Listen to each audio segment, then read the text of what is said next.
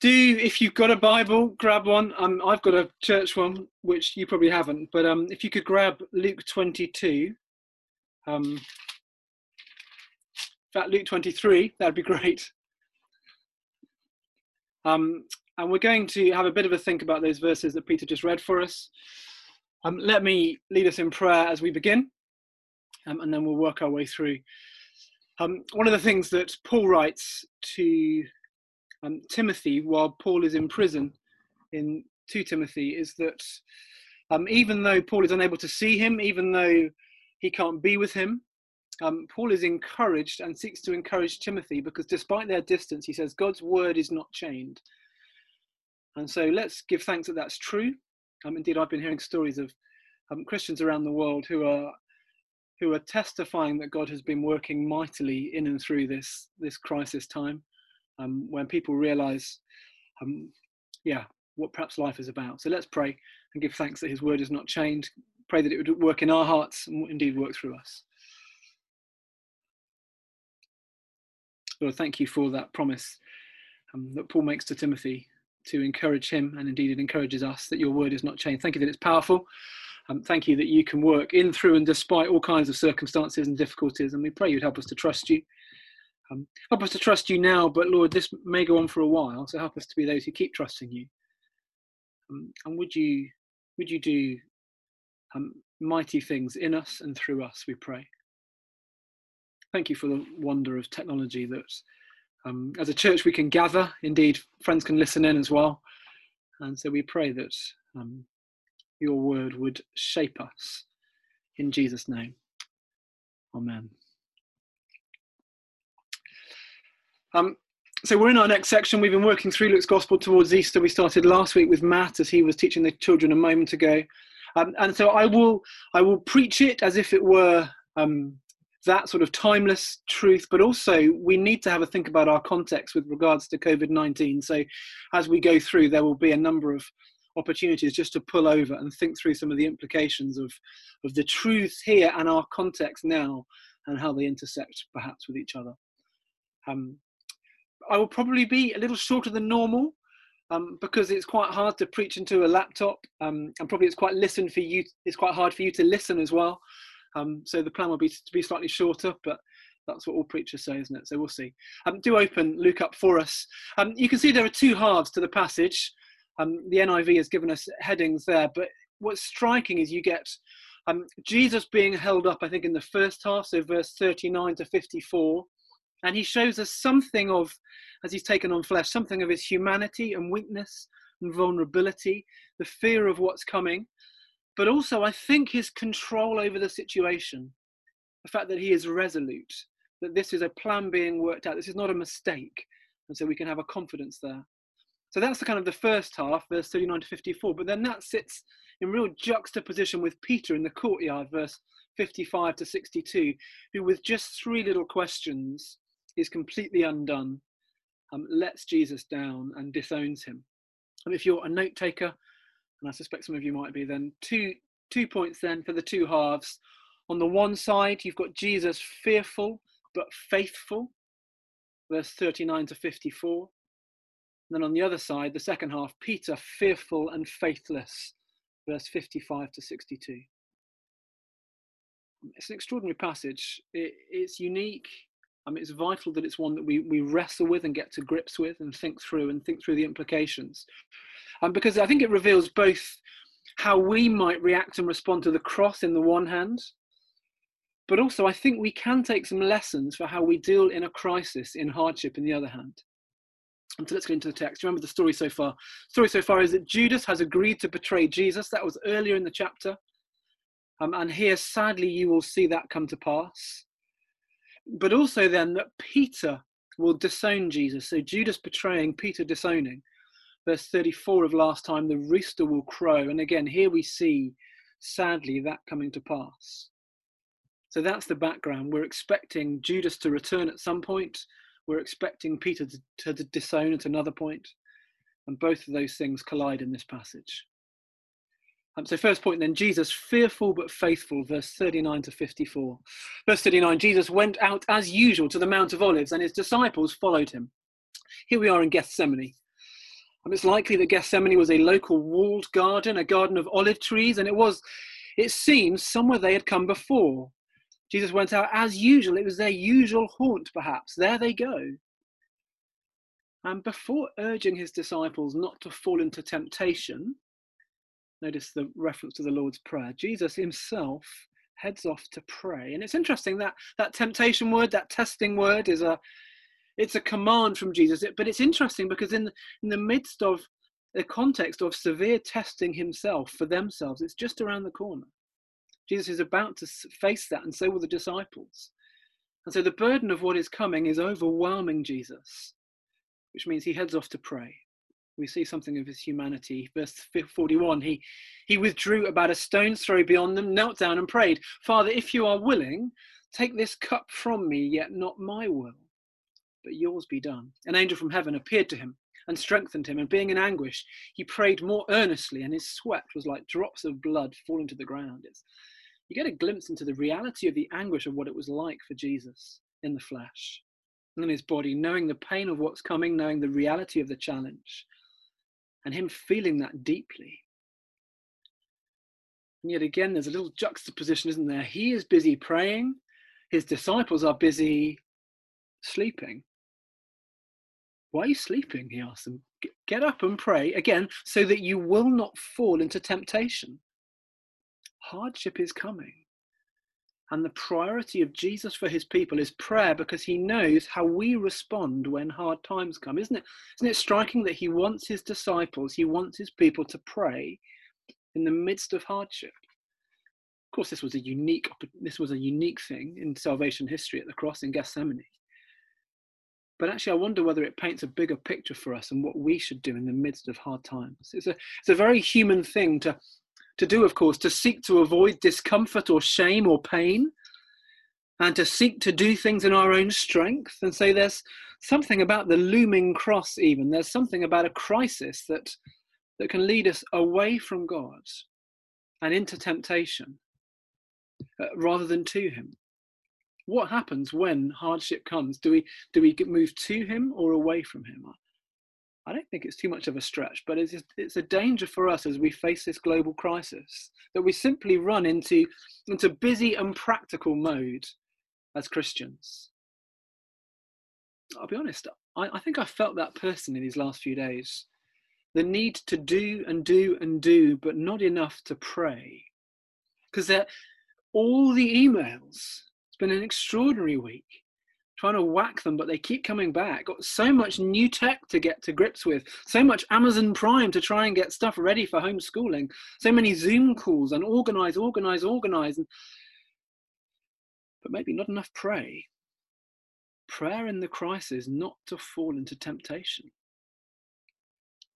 I wonder whether that's just a reminder for us at the beginning that, that in the midst of all this, in the midst of busyness and getting stuff ready and organizing to make sure daily that we are in prayer, recognizing the reality of our own weakness. And we are seeing that afresh. We are being humbled. And yet the danger can be then we seek to do things on our own strength to deal with that humbling, to deal with our weakness, rather than looking to Him as the one who can provide. It's striking, isn't it? Temptation I wonder how crises lead us into temptation. Tempted to what? Do you, do you know yourself? What temptations might be looming for you in the midst of a crisis like this? And it's worth saying there's nothing wrong with sleeping. Um, sleeping is really important. Sleeping is, is what we need and it's good for us. But Jesus saw very clearly his own need and his people's need to pray at this time. Prayer for them then was more important than sleep. I wonder what might this call to prayer mean for us as a church? Mean for you as an individual or you as a family? What does it mean to, to pray that we will not fall into temptation in the midst of crisis? And yes, of course, the cross was a unique situation, a unique point. But I do think the truth will stretch to us. And notice the, the answer to Jesus' prayer for himself. Did you spot that as Peter read it for us? Um, what happens when Jesus prays? Well, what happens is that God is with him, God strengthens him. Indeed, he, he sends angels to strengthen him. Mystery there, but he is able to strengthen us. And so look to him, pray to him, and seek to um, reach out, and he will strengthen us. The story moves on, and suddenly we are reunited with Judas. But but now it's not just Judas. Um, now Judas has a, a company with him, and to be quite frank, the, the company with Judas does not look particularly friendly, uh, which is British understatement. Have a look at verse 47 and 48. While he was speaking, a crowd came up, and the man who was called Judas, one of the twelve, was leading them. He approached Jesus to kiss him, but Jesus asked him, Judas, are you betraying the Son of Man with a kiss? Again, you've got a juxtaposition there. You've got Judas, privileged in a crowd, one of the 12. He spent the last three years with Jesus. And yet he is juxtaposed against a crowd of people that we're told, look in verse 52, a crowd of people that, that includes chief priests and officers of the temple guard and the elders who would come for him. You've got a mix of religious dignitaries and temple soldiers and, and Judas. And so, from one perspective, the story in the garden is a story of treachery and a story of betrayal, but betrayal by a man who's maybe disillusioned. This Jesus, whom, whom I gave it all up for, what's he doing? Or, or maybe a man who's greedy and thirsting for money. It's a story of betrayal from Judas, but then also a story of misunderstanding from the disciples. Because when the crowd comes, and look what happens, verse 50, and one of them struck the servant of the high priest cutting off his right ear. But Jesus answered, No more of this. And he touched the man's ear and he healed him. Luke is enigmatic. Um, perhaps he's being kind, but we know from John's gospel, it, verse 50 is talking about Peter. Peter is the one who cuts the ear off, and we know indeed the, the servant of the high priest, we know his name is Malchus from John as well. But Peter's always there to leap in with both feet, isn't he? Always goofing up, maybe maybe it's the encouragement for us. I think it certainly authenticates the account. The fact that the disciples get it wrong again, that the disciples look so stupid again. If it was a if it was the stuff of legends, it would have them getting it all right. That's the Instagramming the part that they play, getting rid of, rubbing out all of their mistakes. Then they come out as the heroes. They look amazing, and yet they're weak and worldly and embarrassing. Even after three years in His presence, they miss the point the kind of king he's come to be, even after the Sermon on the Plain in Luke. There they are, disillusioned little rabbits, looking into the bright headlights of, of Roman doom.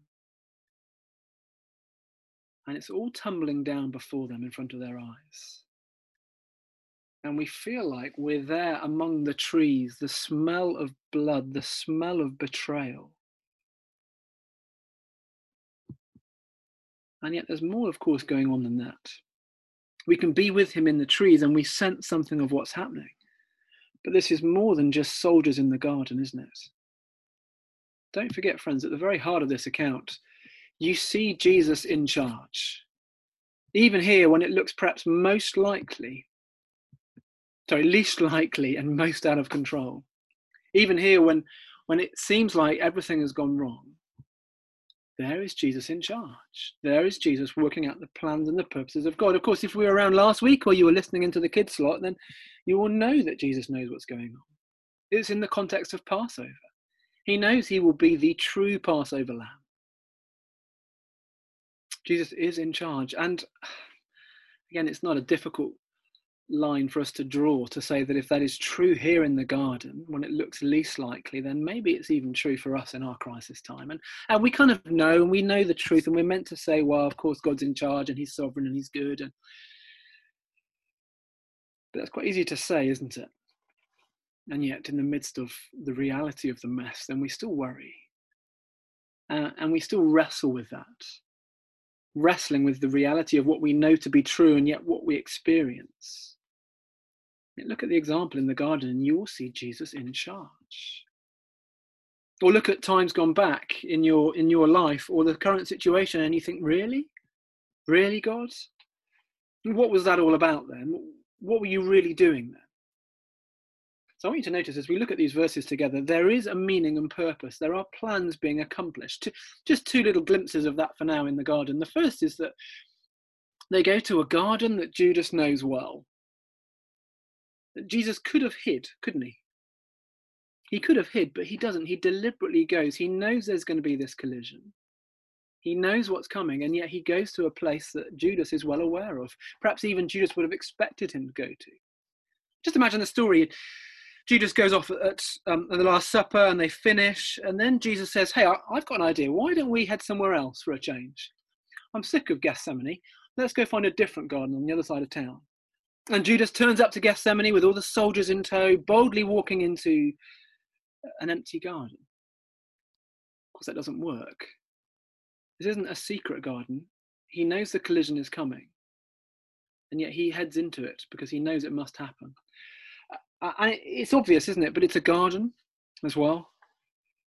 Um, if you know the story of the Bible, you will know that gardens play a really big part when it comes to God working out his plans and purposes. It all went wrong in a garden at the beginning in Genesis that was where humanity walked out on the God of life. That was where we said we want to do it our own way, Lord. We we don't want you in charge. We we don't trust your word. We don't want to bow to you. In fact, we want to be like you.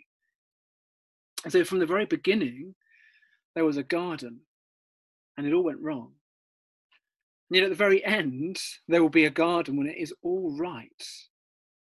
Or at least it's a garden city, a new heavens and a new earth described as this garden the first garden expanded and magnified and full of people having known and experienced and enjoyed God's grace, a place of ultimate blessing. And so, fittingly, now in the middle, we are in another garden. It's not a, a place of blessing, but it's a place of betrayal.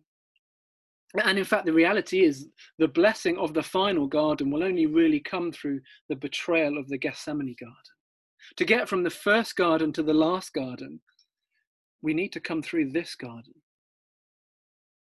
So, number one, Jesus is in charge because you see, he goes to a garden that they know well. But the second one is striking. It's his response to what we know to be Peter cutting off the ear of the high priest's servant. It's such a striking sentence. And you see, in one of them, verse 50, one of them struck the servant of the high priest, cutting off his right ear. But Jesus answered, No more of this. And he touched the man's ear and he healed him doesn't Luke kind of recount it with such matter of factness? We would be, wow, eyes bulging out of our heads. Did you see that? He just healed his ear. What is going on? But Jesus just does it. He shows us something of the kind of the king that he is, something of the kind of the kingdom that he rules. It's a kingdom not of violence, but of healing. Kingdom not bringing suffering but bringing peace. Not, not an earthly political kingdom, but rather a spiritual kingdom. And he's come to wear not a golden crown, but a crown of thorns. Here we see the topsy turvy king and his topsy turvy kingdom. And verse 52 they come with swords and weapons. He comes to bring peace and blessing. His kingdom is not of this world. And so ominously, the king is taken away, and we move from the garden with Jesus to Peter in the courtyard. And we find, second point, Peter fearful and faithless. No longer are we in the garden where the action is now, we're huddled together in the cold. Palestine at night gets very cold. We're, we're keeping warm around a fire, and we know from the other Gospels that Jesus is inside with the religious leaders, the Sanhedrin, we are with Peter and the soldiers and the servants in the courtyard. And of course, this is verse 34 being worked out. Just as Jesus predicted, this is Peter, despite his protesting and him knowing better, this is Peter disowning Jesus three times and the rooster crowing. Now, to be fair to Peter, he has tagged along at a distance. He's the only one who's come. The rest seem to have all been hiding or gone. The sheep have been scattered. Maybe this is, maybe this is Peter resolving to prove Jesus wrong. To, to show that he, he wouldn't let Jesus down. Lord, I'm ready to go with you to prison and to death, he said. And so here is Peter proving himself right. At a distance, not falling away from his leader. And there he is around the fire, keeping warm, and yet things soon really heat up because he's confronted by a servant girl. And so easily she, she undoes him. It's often the case in the Gospels, you get three, three, three questions of Peter, three comments that just lead to three denials and him being completely undone. See the questions, verse 56. A servant girl saw him seated there in the firelight. She looked closely at him and she said, This man was with him. And verse 58, a little later, someone else saw him and said, You also are one of them. Then verse 59, about an hour later, another asserted, Certainly this fellow was with him, for he is a Galilean. Three comments, three questions. Each one quickly followed by a denial from the lips of Peter. Verse 57, Woman, I don't know him. 58, Man, I am not. 60, Man, I don't know what you're talking about. Bang, bang, bang, Peter broken. Peter so easily undone. Just like that.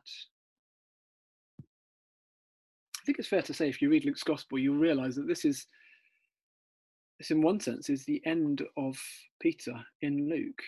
He hears the cock crow, he he realizes what he's done, and he weeps. He was ashamed to be associated with Jesus. He wasn't ready to go to prison and to death. Big intentions, big promises, but he barely lasts a couple of hours.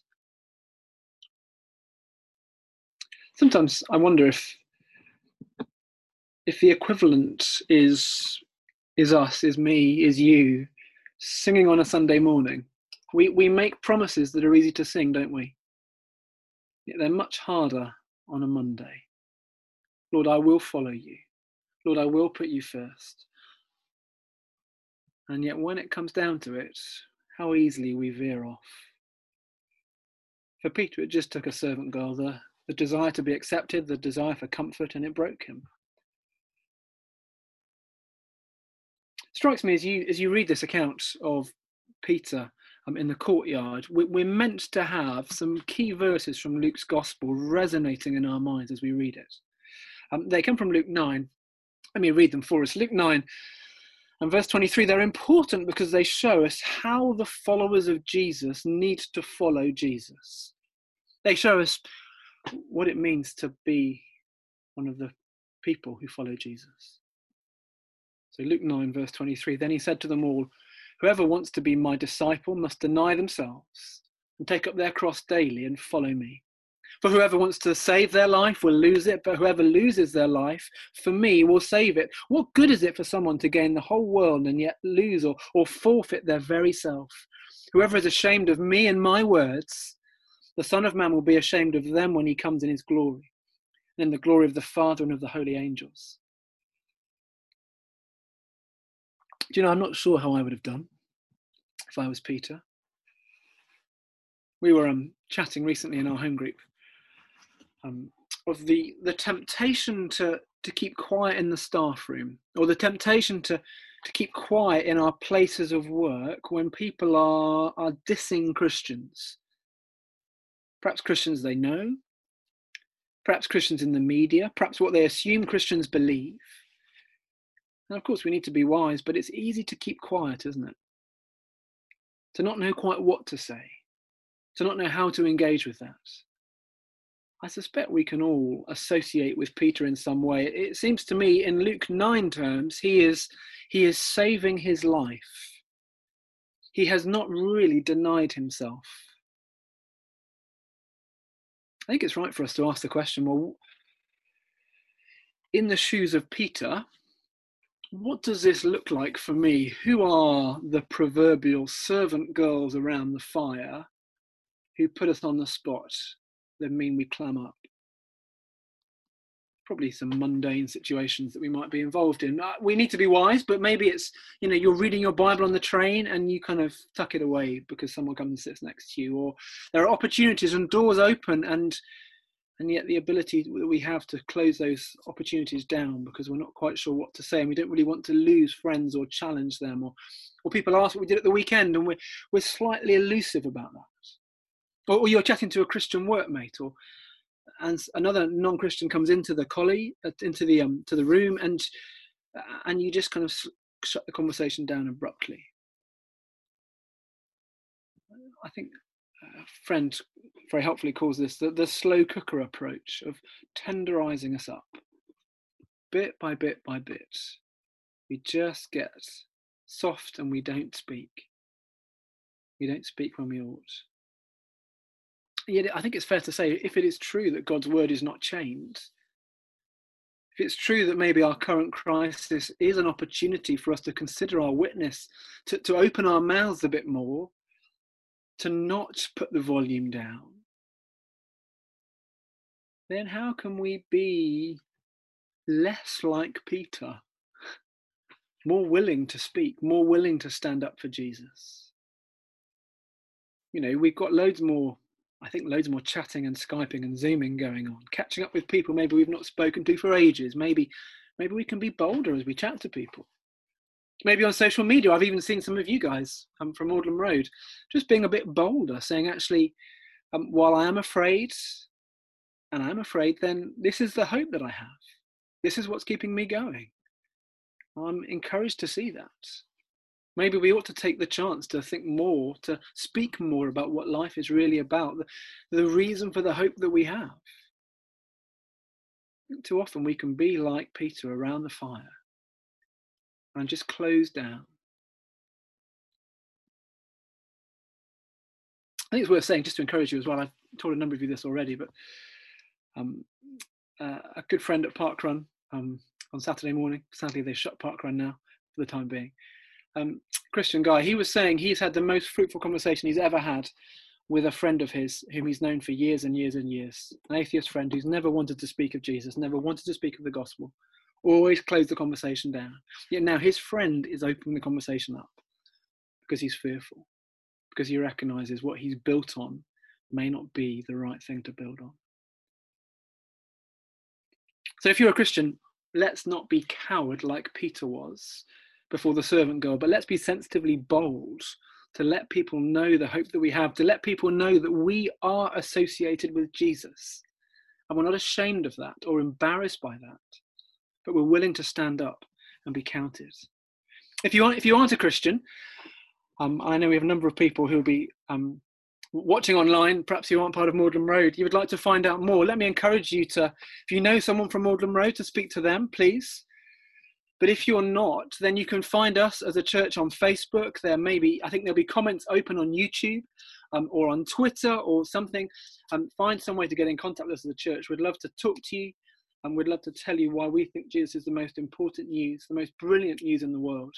We'd love to talk to you or send you a book or help in whatever way we can. Um, so please do get in contact if that's useful for you. Um, it's worth just saying as we kind of draw to a close that this really is the end of the story for Peter in Luke. Uh, he, pardon the pun, he slightly peters out from here. Um, the, the problem online is that I can't hear you laughing or groaning at my awful dad jokes, but that's fine. Um, it is the end of the story in Luke for Peter, at least his last words. He does head to the empty tomb in chapter 24, and slightly enigmatic. He went away wondering to himself what had happened, and presumably he's one of the the 11 that are left, but we don't really get to find out how he's doing. It's a painful finish because he ends on a very low note. He ends ashamed of his master, he ends weeping, he ends scattered. But of course, that's not the end of the story for Peter as we know from the Bible as a whole. You just need to read the book of Acts. You need to read the second half of Luke, and you'll see that. Actually, Peter would go on to append these words in a letter he wrote later in the Bible, 1 Peter 4, verse 12. I think they're very poignant in the light of our passage for this morning. Um, dear friends, don't be surprised at the fiery ordeal that has come on you to test you, as though something strange were happening to you. But rejoice inasmuch as you participate in the sufferings of Christ so that you may be overjoyed when his glory is revealed. If you're insulted because of the name of Christ, you're blessed. For the spirit of glory and of God rests on you. If you suffer, it should not be as a murderer or thief or any other kind of criminal, or even as a meddler. However, if you suffer as a Christian, don't be ashamed, but praise God that you bear that name.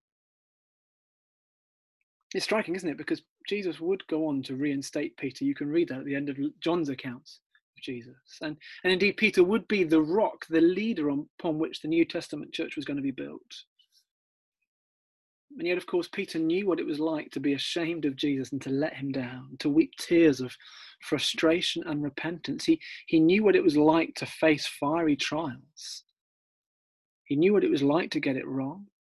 And yet he knew what it was like to receive grace, to be useful, to go on with the Holy Spirit to spearhead God's kingdom growing on the earth. And you see, while it's good to ask ourselves, who are the servant girls? Who are those who undo us with their questions or those contexts where we're, we're um, potentially going to let Jesus down and keep quiet? The reality is, unless we step back, that question can lead us into despair, to anguish, to hopelessness, and we think God can't use us. Until we see the context and remember the first half of the passage.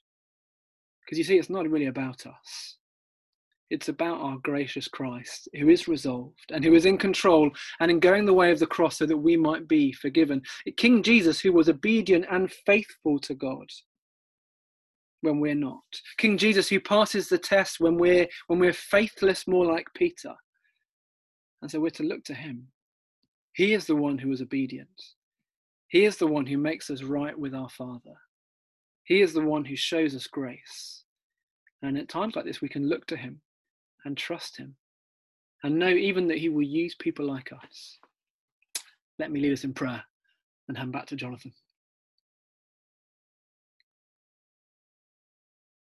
Father in heaven, we do confess before you how how Peter like we can be at times, how easily we keep our mouths shut when we ought not, how easily we we don't speak out and we say we're sorry for that. We pray that you would help us to make the most of this opportunity to, to hold out the hope that we have to those around us. And we thank you for Jesus. Thank you that even though he was fearful, that even though he knew what was coming and, and was in anguish because of it, he was faithful to you, willing to go the way of the cross, willing to deny himself Thank you for the grace that you show us in Christ. Thank you that you are kind and good. Thank you even that you you go on and use someone like Peter who who ran off and wept and that you did extraordinary things in and through him in the years to come. Thank you that your grace is sufficient even for people like us. Amen.